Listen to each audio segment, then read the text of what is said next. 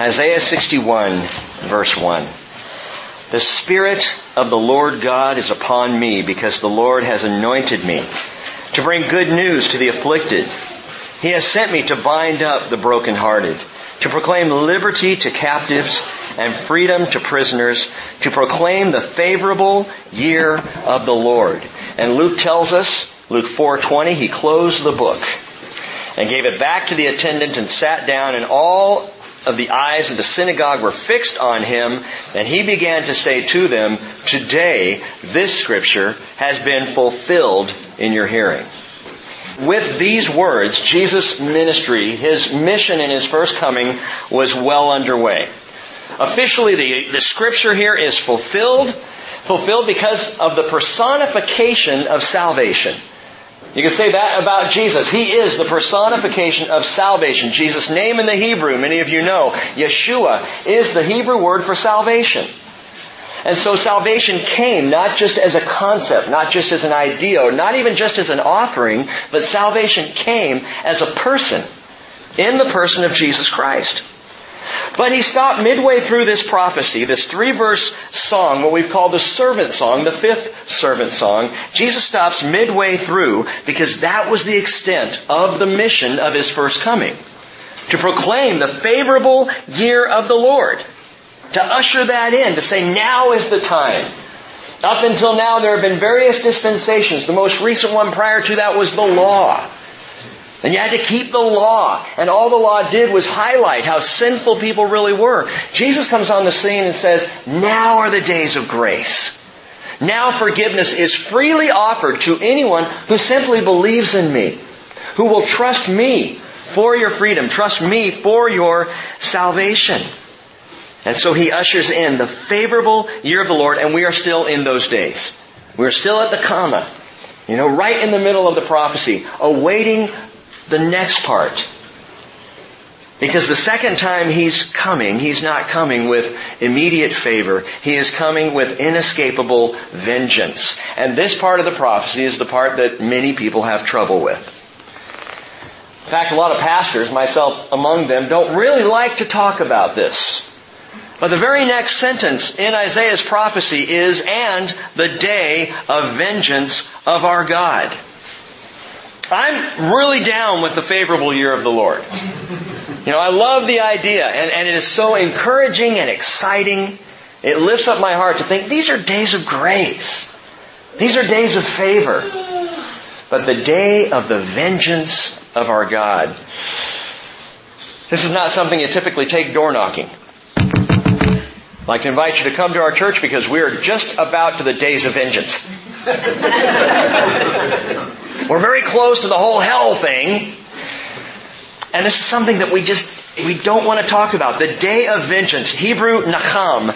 And nakam means justified retribution. Understand that. It's a very specific word in the Hebrew. Vengeance is justified retribution. It's punishment deserved.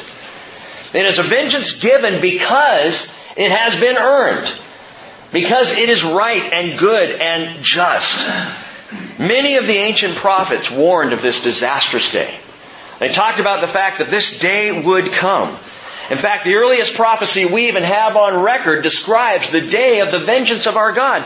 Jude 14, referring back to the prophet Enoch in the seventh generation from Adam. And by the way, you should do the math sometime.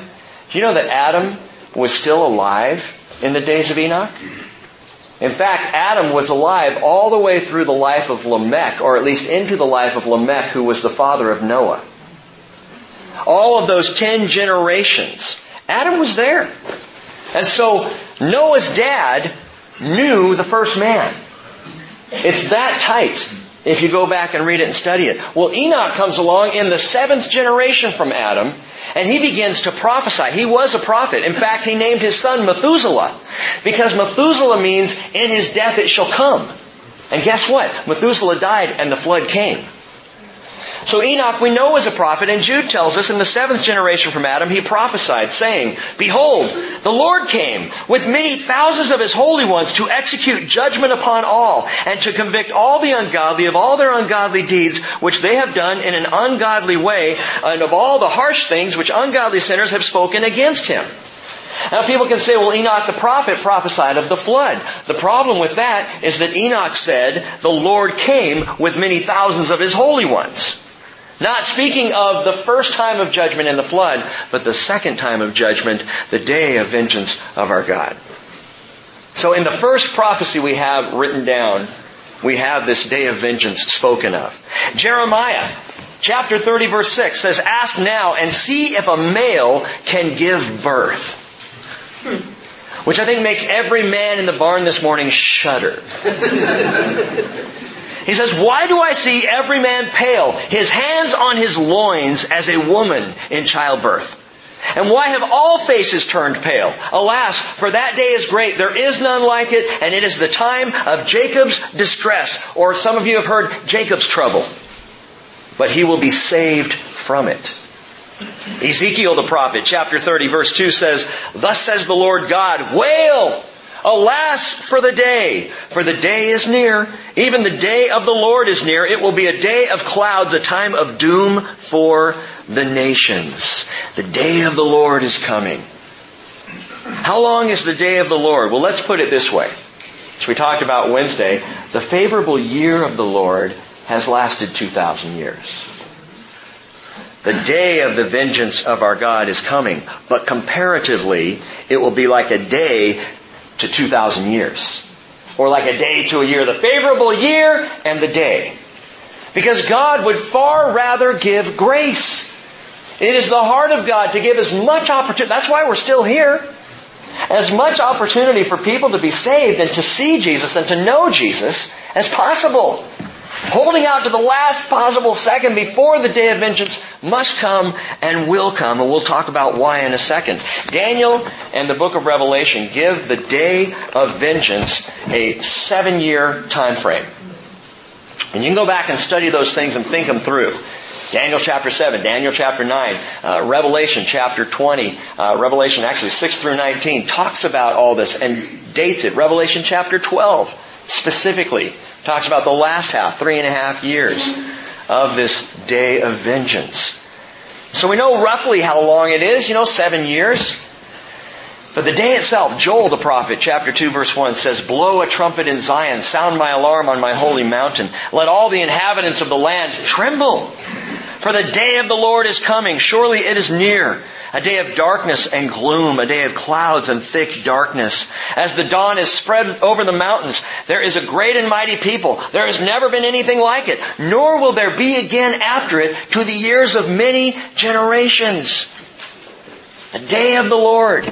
The day of the vengeance of our God, Zephaniah, probably more than all the others, Zephaniah's entire prophecy focuses in on the day of the Lord, the vengeance of our God. He says in chapter 1 verse 14, Near is the great day of the Lord, near and coming quickly. Why, why hasn't it come yet? If Zephaniah says that, you know, several hundred years before Jesus came, it's near, it's very near, but it hasn't come yet. Why? Because God is a patient God. And the only reason it has not come yet is God's patience that people might be saved. And in every generation, God looking to see and knowing there are those who will be lost without faith in Jesus. And so He waits.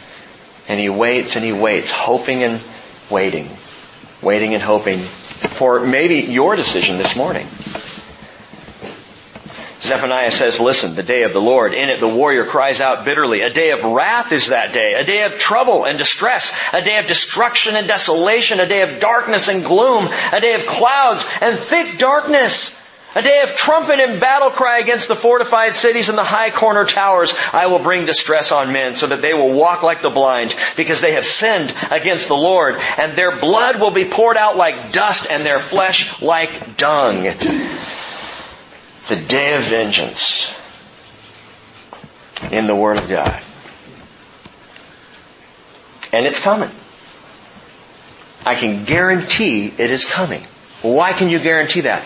Because every single prophecy of the first coming of Jesus Christ was fulfilled specifically and literally and perfectly. And so this will be as well. Why is it coming? It's coming against every crime of humanity. From day one to now, to the moment he comes, every crime of humanity, both against humanity, but also against humanity's creator. Because something we don't often think about is when I sin against a person, I am sinning against God. David understood that. Read Psalm 51 sometimes. He says, My sin was not against anybody but you, Lord. And I'm thinking, well, okay, Uriah ended up dead. Bathsheba, you know, ended up David's wife and in an adulterous affair, and David's covering all this up, and there are people hurt and affected. The entire nation would be affected by David's sin. David says, Against you only have I sinned, O Lord. Because everything we do that hurts another person is something we have actually done against the Lord. Crimes of humanity. But people hear this and they think, doesn't vengeance seem to be an Old Testament idea? I mean, really, it's kind of an Old Testament concept, an Old Testament vengeful God type of thing. And I would answer that two ways. I would say, number one, you don't know the God of the Old Testament if you think He's vengeful. Number two, He's the same God who's here today and has waited 2,000 years to do anything. The same God of grace. And if you go through, as we have done over the last several years, and walk through the Hebrew Scriptures, through the Torah, you find out God is a God of grace and mercy. Always has been. Always will be. And it is a flat out misunderstanding to say that the Old Testament God is a God of vengeance. Because you see, the Old Testament God and the New Testament God are the same. A lot of well-meaning people want to keep Christ at the comma. You know? Want to keep him right there in the favorable year and not go beyond that. They're thankful he doesn't continue reading it. In fact, as a young pastor, I was thankful. I love to teach out of Luke chapter 4 because Jesus stopped and didn't continue on. And I hope no one would go over and look at Isaiah 61 and find out the very next thing after the favorable year is the day of vengeance. I didn't want to talk about that. But we need to understand something. As much as people love to keep the baby in the manger, much as people love to keep the child in the temple or the shepherd with the lamb or the teacher by the sea, we need to understand something about Jesus in His second coming, this bringer of vengeance, treading out the grapes of wrath is Jesus Christ. Look at Isaiah 63. Just look over a page there. Isaiah 63 verse 1. And we'll study this in a couple of weeks, or perhaps even this Wednesday night. Who is this who comes from Edom with garments of glowing colors from Bozrah, This one who is majestic in his apparel marching in the greatness of his strength. It is I who speak in righteousness, mighty to save, answers this one.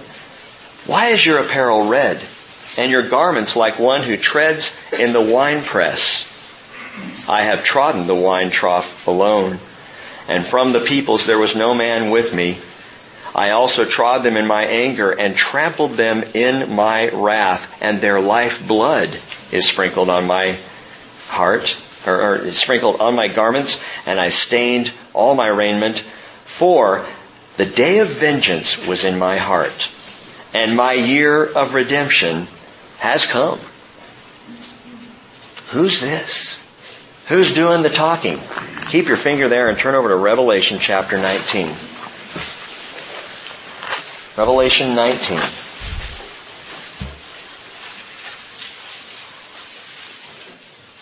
You're going to need two or three fingers this morning because we're going to do a little page turning right here. Revelation 19 verse 11.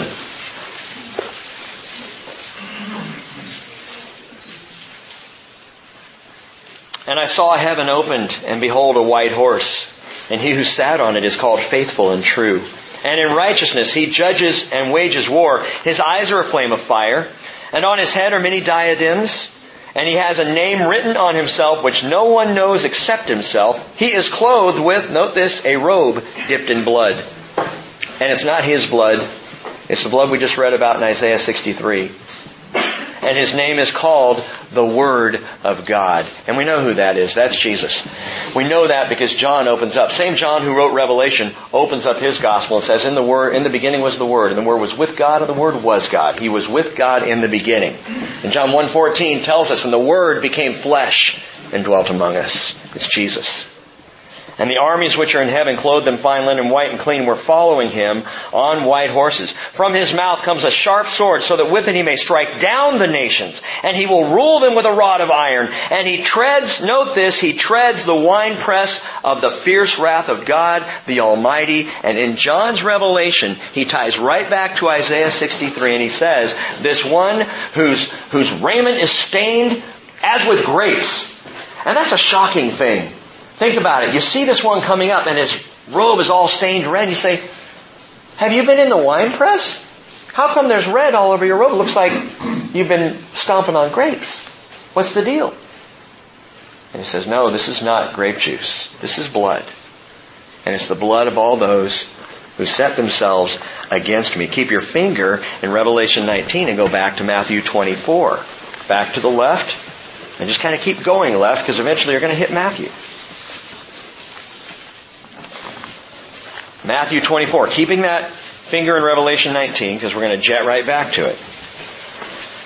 Jesus now himself speaking, and Jesus says, Matthew 24, 15. Therefore, when you see the abomination of desolation, which was spoken of through, the, through Daniel the prophet, standing in the holy place, let the reader understand. Then those who are in Judea must flee to the mountains.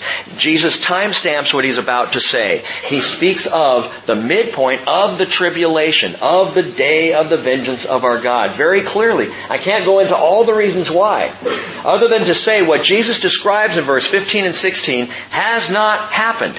Did not happen in AD 70 for those who think that's what he was talking about. He ties it in. This abomination of desolation, this abominable thing that will happen in the temple that marks the midpoint of the tribulation. And then Jesus says, after saying when this is happening, he says, whoever is on the housetop must not go down to get the things that are in his house. And whoever is in the field must not turn back to get his cloak. But woe to those who are pregnant and those who are nursing babies in those days. Pray that your flight will not be in the winter or on a Sabbath. For then there will be a great tribulation, such as, not had, such as has not occurred since the beginning of the world until now, nor ever will. Unless those days had been cut short, no life would have been saved. But for the sake of the elect, those days will be cut short. Then if anyone says to you, behold, here is the Christ, or there he is, do not believe him. For false Christs and false prophets will arise and will show them uh, great signs and wonders so as to mislead, if possible, even the elect. And note this, the elect is Israel here. Behold, I have told you in advance. So if they say to you, behold, he's in the wilderness, do not go out. Or behold, he's in the inner rooms, do not believe them.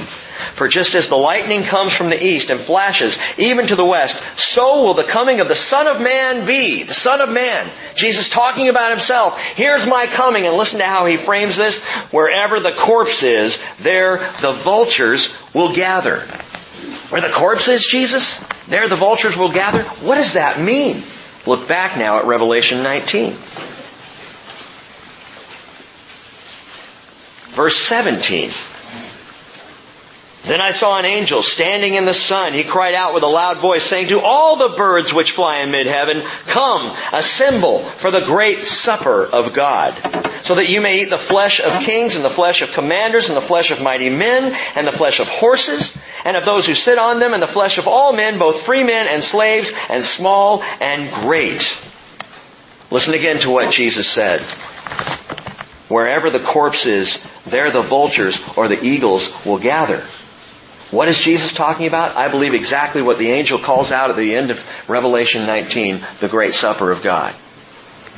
Because that is the end result of the coming of the Son of Man, of the return of Jesus. Though he cried out, fulfilled is the favorable year of the Lord, we need to know the day of the vengeance of our God is His day. Jesus' day.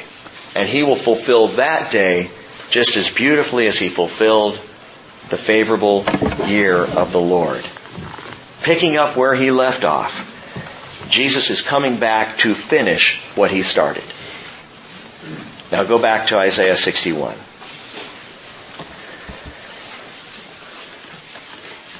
In his second coming, begins with something. I'm going to give you three things if you want to jot down notes on this. The first one is his second coming begins with a godly vengeance. A godly vengeance. And note that the day is called the day of vengeance of our God. It's the day of vengeance of our God. What does that tell us? Well, first off, it tells us this is God's vengeance, not the enemy's vengefulness. Note the difference. Don't confuse God's vengeance with Satan's vengefulness. God's vengeance is justified retribution. It is an earned thing. Humanity, having rejected God and rebelled against God, has earned every ounce of the wrath of God that will be poured out. It is justified. Satan's vengefulness is just unjust bitterness and spite. Very different approach to humanity. Jesus says the thief comes only to kill and steal and destroy, John 10:10. 10, 10. I have come that you might have life and have it abundantly. Satan is out to revile. He is out to spite. He is out to discourage and destroy and to bring bitterness among brothers and sisters in Christ if he can. But certainly in the world, wherever he can. It is day 1021 of Pastor Yusuf Nadarkhani's imprisonment in Iran. Were you aware of that? Perhaps you heard in, in recent months. Pastor Yusuf was thrown into prison. He's sitting on death row. He has a death sentence right now. And the only reason he hasn't been executed yet is because there is a great deal of pressure on Iran. International pressure that needs to remain. And you can be part of that, by the way. Pastor Yusuf Nadarkhani, his name, N-A-D-A-R-K-H-A-N-I. And you might want to look that up and see how can I be praying for him? How can I lend my voice to what's happening? But this man is in prison in Iran because he's a Christian pastor and he was teaching the gospel. That's all he was doing. And so he's in prison for it on death row. And the same type of thing that we have seen in history in the early church is happening all over the world right now.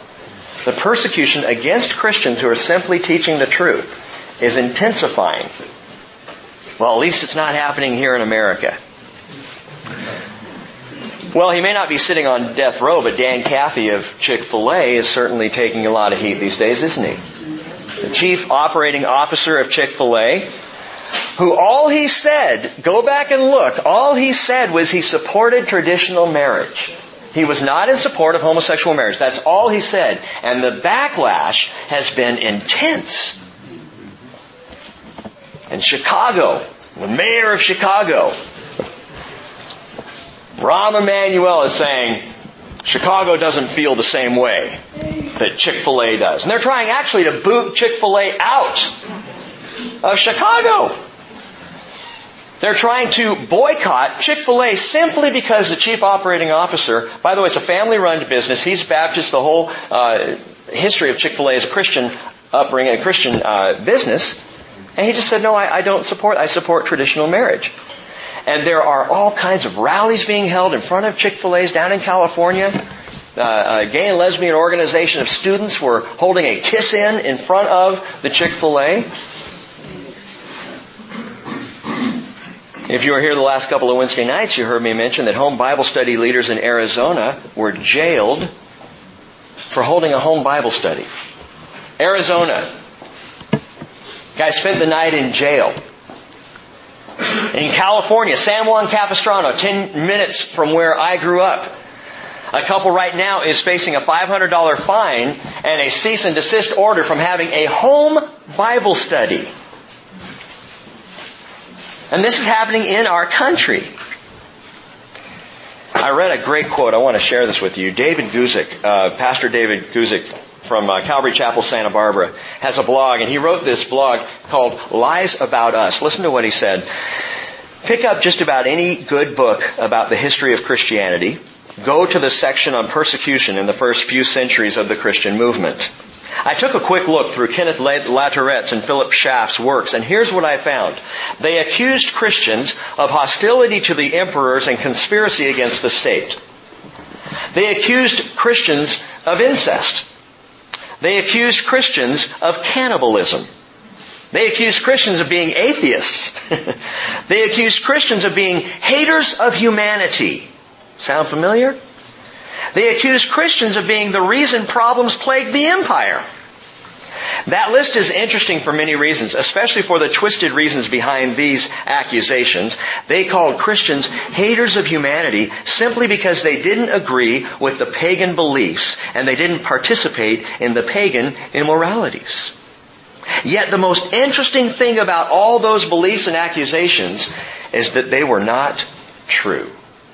They were all lies. He writes Christians were loyal, they were good citizens, who only refused to call Caesar Lord. Christians were moral, upstanding people in a culture soaked in immorality. They loved others, but refused to approve of or join with the immoralities of their age. And I read that and I thought, boy, that could be a modern commentary on the church now. And on Christianity in the world today. Dear family, I just want you to understand as we do the same, as we love people but refuse to tolerate immorality, we need to know they will come after us with a vengeance. And I'm not paranoid about that. It's just the way it is. I was actually a little disappointed that I didn't get to spend the night in jail when we got the cease and desist order for the barn several years ago. And I thought that would have been cool. Have Barb bring me some soup, you know? But this is going on all around us. And it is intensifying and we have to have eyes open. But understand it is the vengefulness of the enemy, not the vengeance of God. And I just say that because the Thessalonians thought perhaps the day of vengeance had come. Because they were experiencing this kind of trial. The whole book of Second Thessalonians talks about this. And they were struggling. And, and they sent word to Paul, has it come? Did we miss the rapture? Are we in the tribulation? And Paul said, no, no, no, no, no. You know, there's some very specific things that are going to happen first. And this is not the vengeance of God. It is the vengefulness of the enemy and he was, he is out for his own vengeance. Peter wrote in 1 Peter 4:14, "If you are reviled for the name of Christ, you are blessed, because the spirit of glory and of God rests on you." Make sure that none of you suffers as a murderer or a thief or an evildoer or a troublesome meddler. But if anyone suffers as a Christian, he's not to be ashamed, but he is to glorify God in his name. Any suffering you have to do that is for the sake of Christ, praise the Lord. It just means you're living for Jesus. And Jesus himself said in John 16:33, "These things I have spoken to you so that in me you may have peace. In the world you'll have tribulation, but take courage. I've overcome the world. And that's the word of the Father to us. When Isaiah and the prophets spoke of this day of vengeance, the source of the vengeance was absolutely clear. It is the vengeance of our God. And by the way, the coming vengeance of our God lets, lets me off the hook a little bit. What do you mean? It means I don't have to be vengeful. He's got it. I don't have to take revenge. I don't have to pay back. I don't have to seek retribution, even just retribution. I don't have to do that. God's going to do it. Paul said very clearly in Romans 12:18, if possible, so far as it depends on you, be at peace with all men. Never take your own revenge, beloved, but leave room for the wrath of God, for it is written, vengeance is mine, I will repay, says the Lord. So this vengeance is the vengeance of God. But some might ask, yeah, but doesn't the Bible tell us God is love? How does that work? Well, you're right. 1 John 4, 8. The one who does not love does not know God, for God is love. That there's a component of love that is just as important as mercy. And you all know this. A component of love that matters every bit as much as grace and compassion, gang. Love demands justice. Love must have justice. I love you all, but if you ever hurt my wife or kids, I am coming after you. Now, some of you might be frightened by that, others might get a giggle out of that. Doesn't matter. You mess with my kids, I mess with you. You mess with my wife, I mess with you. What about forgiveness, Pastor? Oh, I'll forgive you. Once I'm done? but as with any of us, truth is, I would expect the wrong to be made right. That's, that's right thinking. It is right thinking to want justice. It is right thinking to see a wrong done and say, there's got to be payment for that. We're, we're wired to understand the concept of justice.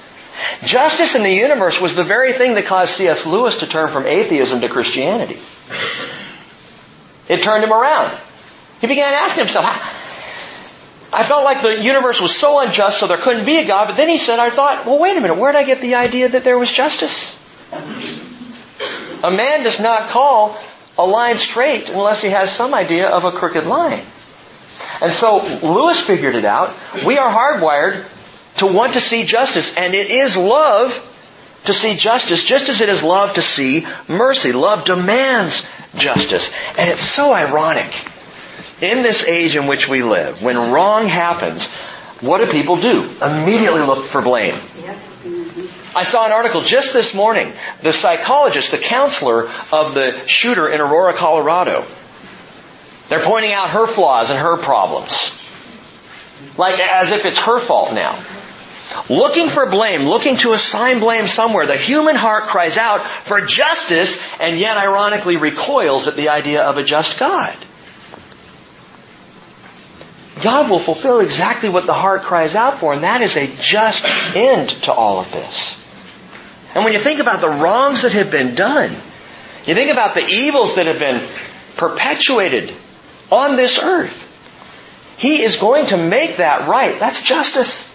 And love demands it. Which is why the line following the day of the vengeance of our God happens to be to comfort all who mourn. To comfort all who mourn. There is no love. There is no salvation without just vengeance. You gotta have the just vengeance for love to be complete. Isaiah 35 verse 4, say to those with the anxious heart, take courage, fear not. Behold, your God will come with vengeance. The recompense of God will come, but He will save you. And if you have ever been hurt unjustly, unfairly, guess what?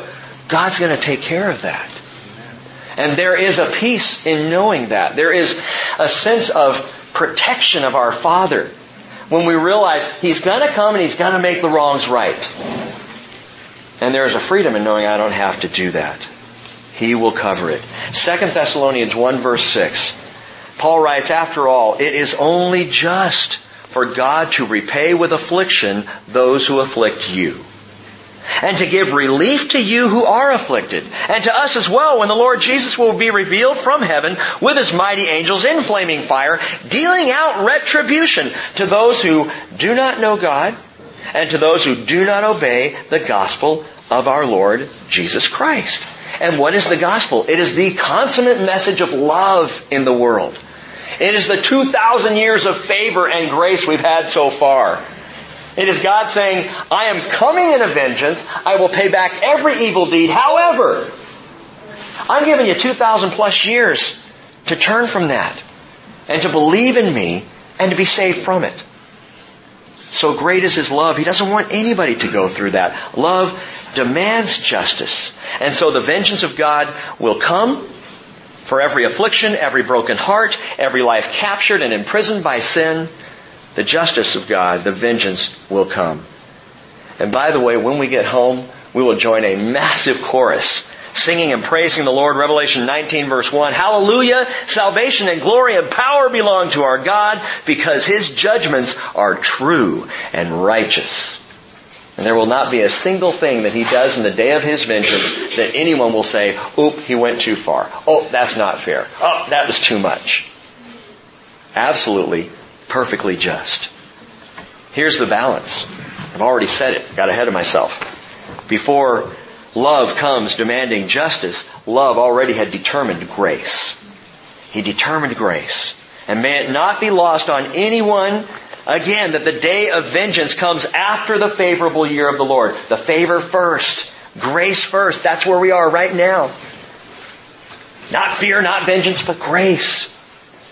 1 Thessalonians 5 verse 9, this marvelous truth, for God has not destined us for wrath, but for obtaining salvation through our Lord Jesus Christ, who died for us, so that whether we have died or are, whether we are awake or asleep, we will live together with Him.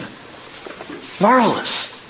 The offer of eternal salvation comes at least two millennia before the wrath. We are still in the favorable year. What does that mean? It means today is the day to accept the grace of God. If you have never given your life to Jesus Christ, do it today. Because today, Jesus' hand is outstretched and He's saying, I love you, I want to save you, just believe in me. Come trusting in me. Amen. Well, Pastor, my Sundays are pretty busy for the next several weeks, so I don't know if I can start going to church. Did I say go to church? Accept and believe in Jesus. Walk with Him. Submit to Him. Today is the year of His favor. The day of vengeance is coming. Now I want you to remember this. Isaiah 40 through 66 is the book of comfort. This last part of the book of Isaiah. These final chapters.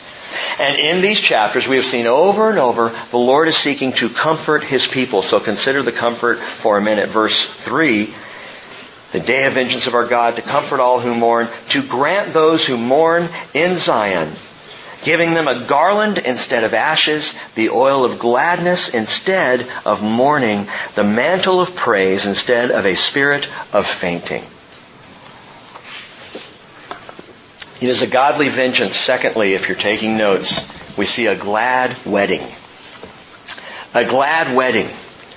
There is a striking contrast in verse 3 between a funeral and a wedding. And it is, I believe, Isaiah's intention. A funeral and a wedding. Funerals are for mourning. Weddings are for gladness. Funeral mourners, especially in ancient Israel, would spread ashes on their heads. But blushing brides would wear bridal wreaths or headdresses. More on that in a minute. Funerals produce glum, sorrowful faces. The oil of gladness that's being talked about here is not an anointing oil like for the priest.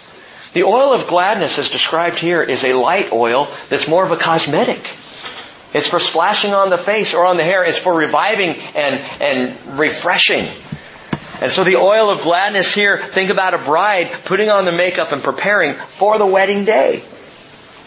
Funerals tend to have a spirit of fainting and heavy. Now I've seen fainting at a wedding too, but it's for a different reason. The spirit of fainting in the, in the verse there, it's a spirit of heaviness. It's just that, that weight. And you feel those at funerals. Unless the person dies a believer in Jesus and though there's sorrow at their loss, there's just an amazing joy that this brother, that this sister is home with Jesus. But I've done many funerals where the person was not a believer in Jesus. And they are heavy affairs. In fact, they're, they're situations where really all you can do is talk about the person's past life. You really can't get into their future. Heavy spirit of fainting. But the bride, the bride by contrast is wrapped in a mantle of praise. A garment of praise. A wedding dress. The wedding dress is a big deal to you ladies. Cheryl and I back, this is 26 years ago this last week. We got married. And I remember going with her wedding dress shopping. It's not the first thing on my list to do, but hey, she was excited, so I'll go. And I'm sitting there and she's showing me all these dresses she likes, and I started looking at the price tag. I pulled her aside. How, how many times are you going to wear this? I mean, I hope it's more than once. Are you kidding me? Unbelievable. The wedding dress. And then thousands of dollars women spend on these things. For one moment. And the groom gets his at a rent-a-tux. I mean, does that seem fair to you? And, and Jerry Seinfeld's right. He's figured out why the, the groom looks like the rest of the groomsmen. They're all in tuxes. They all look the same. It's for a practical reason. If anything happens to the groom, they can all just take one step to the right and the ceremony continues. the wedding dress. The mantle of praise. the garment of glory. Look down at verse 10. I talked about this Wednesday night. This is so cool. Verse 10 is a hymn that Isaiah just breaks out into as he's talking about the coming of the Lord. He says, I will rejoice greatly in the Lord. My soul will exult in my God, for he has clothed me with garments of salvation. He has wrapped me with a robe of righteousness, as a bridegroom decks himself with a garland, and as a bride adorns herself with her jewels. And what you need to understand about that verse in pre-70 AD, So before the fall of Jerusalem, there was a Jewish wedding tradition where the bride, not the groom, but the bride, wears the garland.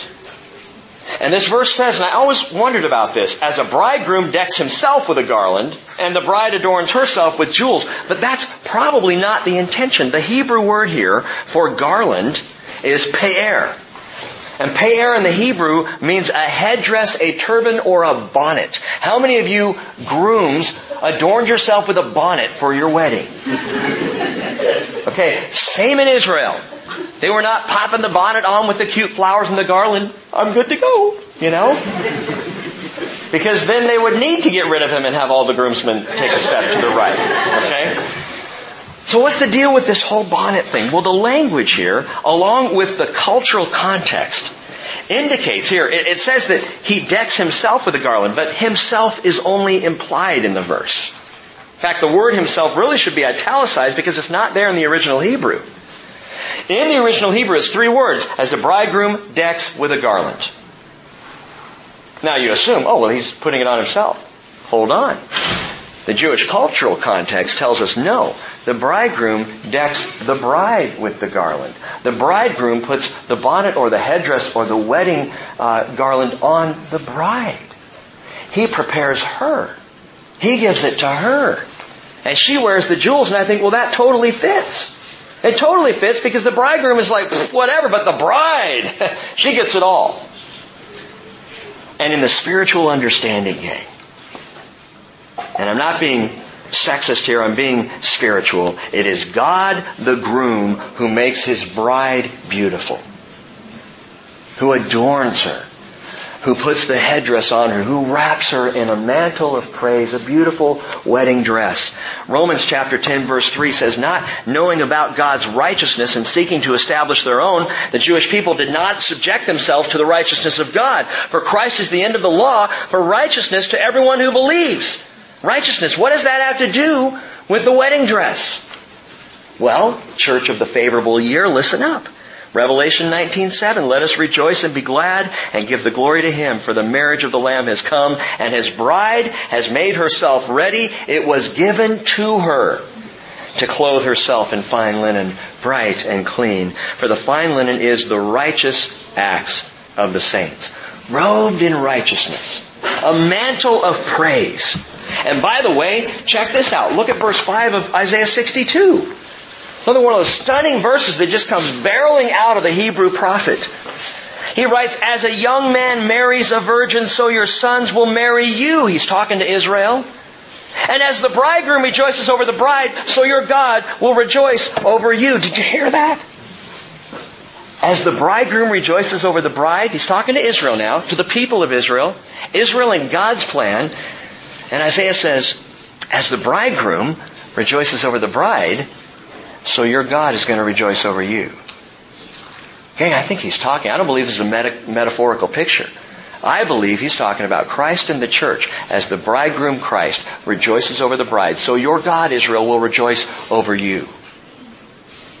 Isn't he the same God? Yes, he is. But understand, the prophet is speaking to Jewish people and he's talking to them about their relationship with God. And throughout the Hebrew scriptures, Israel has always been the wife of God the husband. Described that way in specific language. In fact, graphic language in Ezekiel 16. We don't have time to read it this morning. But Ezekiel 16 talks about how God found Israel in her blood. In other words, a newborn. Squirming and naked on the ground and picked her up and nurtured her and raised her and, and brought her up and married her as, as his bride and took her as his wife. But then she went into whoring. And yet God still wants to bring her back. And perhaps that's the most stunning thing about verse 5 is note what he calls them as a young man marries a virgin, so your sons will marry you, and the implication of this whoring bride who's been brought back to the Lord in virginity, though she was off in adultery. As we know the bridegroom Jesus, he rejoices over the bride, the church, Ephesians 5, Revelation 19. So the Hebrew scriptures tell us God the Father will rejoice over Israel. Same God, but with two different relationships that He's dealing with the church and with Israel. And it's a beautiful picture of a wedding back in verse 3. The mantle of praise, the oil of gladness, the garland instead of ashes. It's a bride dressed up for her wedding, comforted because her protector, her strong one has come to take care of her. He has come with a vengeance truly. Well, this leads us to the completed work of Messiah, the final result, the last part of verse 3. So they will be called oaks of righteousness, the planting of the Lord that he may be glorified. The picture here, the oaks of righteousness, is now a picture of a people who are established and rooted in God's goodness. Strong in Him, rooted deep in Him, standing firm and strong and beautiful, a righteous oak. Psalm 92 verse 12 says the righteous man will flourish like the palm tree. He will grow like a cedar in Lebanon, planted in the house of the Lord. They will flourish in the courts of our God. They will still yield fruit in old age. They shall be full of sap and very green. And I love that verse because the older I get, the more sappy I get. To declare that the Lord is upright, He is my rock, and there is no unrighteousness in Him. And Isaiah chapter 60 verse 21 reads, Then all your people will be righteous. They will possess the land forever, the branch of my planting, the work of my hands, that I may be glorified. Listen to the verse again. They will be called oaks of righteousness, the planting of the Lord. Why? That He may be glorified. And that is the ultimate purpose of the mission of Messiah. This is what we come down to. If you ask the big question, why? Why the whole program? Why the whole plan? Why the prophecies? Why does it lay out this way? Why a first coming? Why a second coming? Why the grace, then the vengeance? All of this. All of the big whys come down to one simple answer with the Lord, and that is that He may be glorified. So let's review. The mission of Messiah. In the last servant song, Jesus came as the preacher, proclaiming good news to the poor. He came as the healer, bandaging wounded and broken hearts. He came as the deliverer, freeing captives from imprisonment. He came bringing the favorable year. He came as a warrior, comes as a warrior, fierce and mighty on the day of the vengeance of our God. He comes as a comforter, especially for those who mourn in Zion, which is the Jewish people. Why, by the way, keep thinking of things. Why does he come for those who mourn in Zion, but not for the church? We're already gone. Church is already out. Church is already out, and the church comes with him. With him. The church comes back with him. That bride, Revelation 17 verses 7 and 8, returning with him. So he comes for those who mourn in Zion, which is, which is Israel, as a comforter. He comes as a groom, replacing the funeral with a wedding. Jesus was never very good at funerals. He couldn't let dead people lie, you know? and finally, finally, Jesus comes as a planter, establishing his people Israel like great oaks of righteousness in the kingdom for this singular purpose, the godly vengeance king, the glad wedding, number three, the glory of the Lord. The glory of the Lord. His glory is key to living this life. His glory, listen, Christians, the number one thing we need to know if we're going to walk as followers of Jesus is we are about the glory of God. If you're about the glory of God, the rest is going to take care of itself. If we get eyes off of the glory of God and onto other plans, programs, things that we might be drawn to, we will get off track. You want to be aligned with the Spirit of God, you live a life that is about the glory of God. Let your light shine before men, Jesus says, Matthew 5, 16, in such a way that they may see your good works and glorify your Father who is in heaven. What's the purpose of letting my light shine? His glory. What's the purpose of doing any right or good thing? His glory. Jesus says, John 15, 8, My Father is glorified by this, that you bear much fruit and prove to be my disciples. So, if I bear fruit as a follower of Jesus, it's to His glory.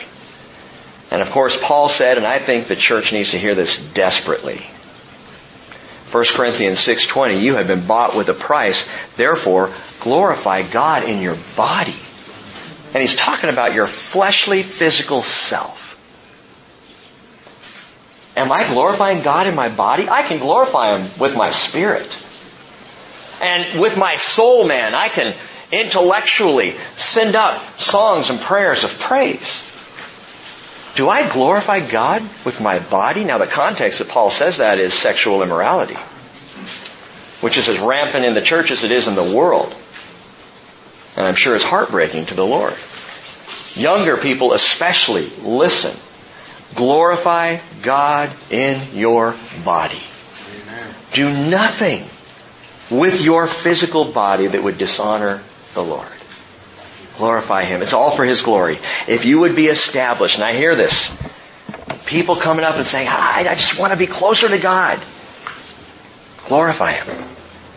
If you would be strengthened in your faith, grounded in Jesus, glorify Him. If you would walk with gladness as at a wedding, glorify Him. If you would be destined for salvation and not vengeance, glorify Him. That's the one thing you can do above all others. Put on the mantle of praise. Let's put on the mantle of praise if your spirit is heavy. Put on praise. If you're feeling sorrowful, put on praise. If your heart is wounded, glorify the Lord. The day of the vengeance of our God is coming, but this is still the favorable year of the Lord. Amen? Amen. So glorify God with all that you are.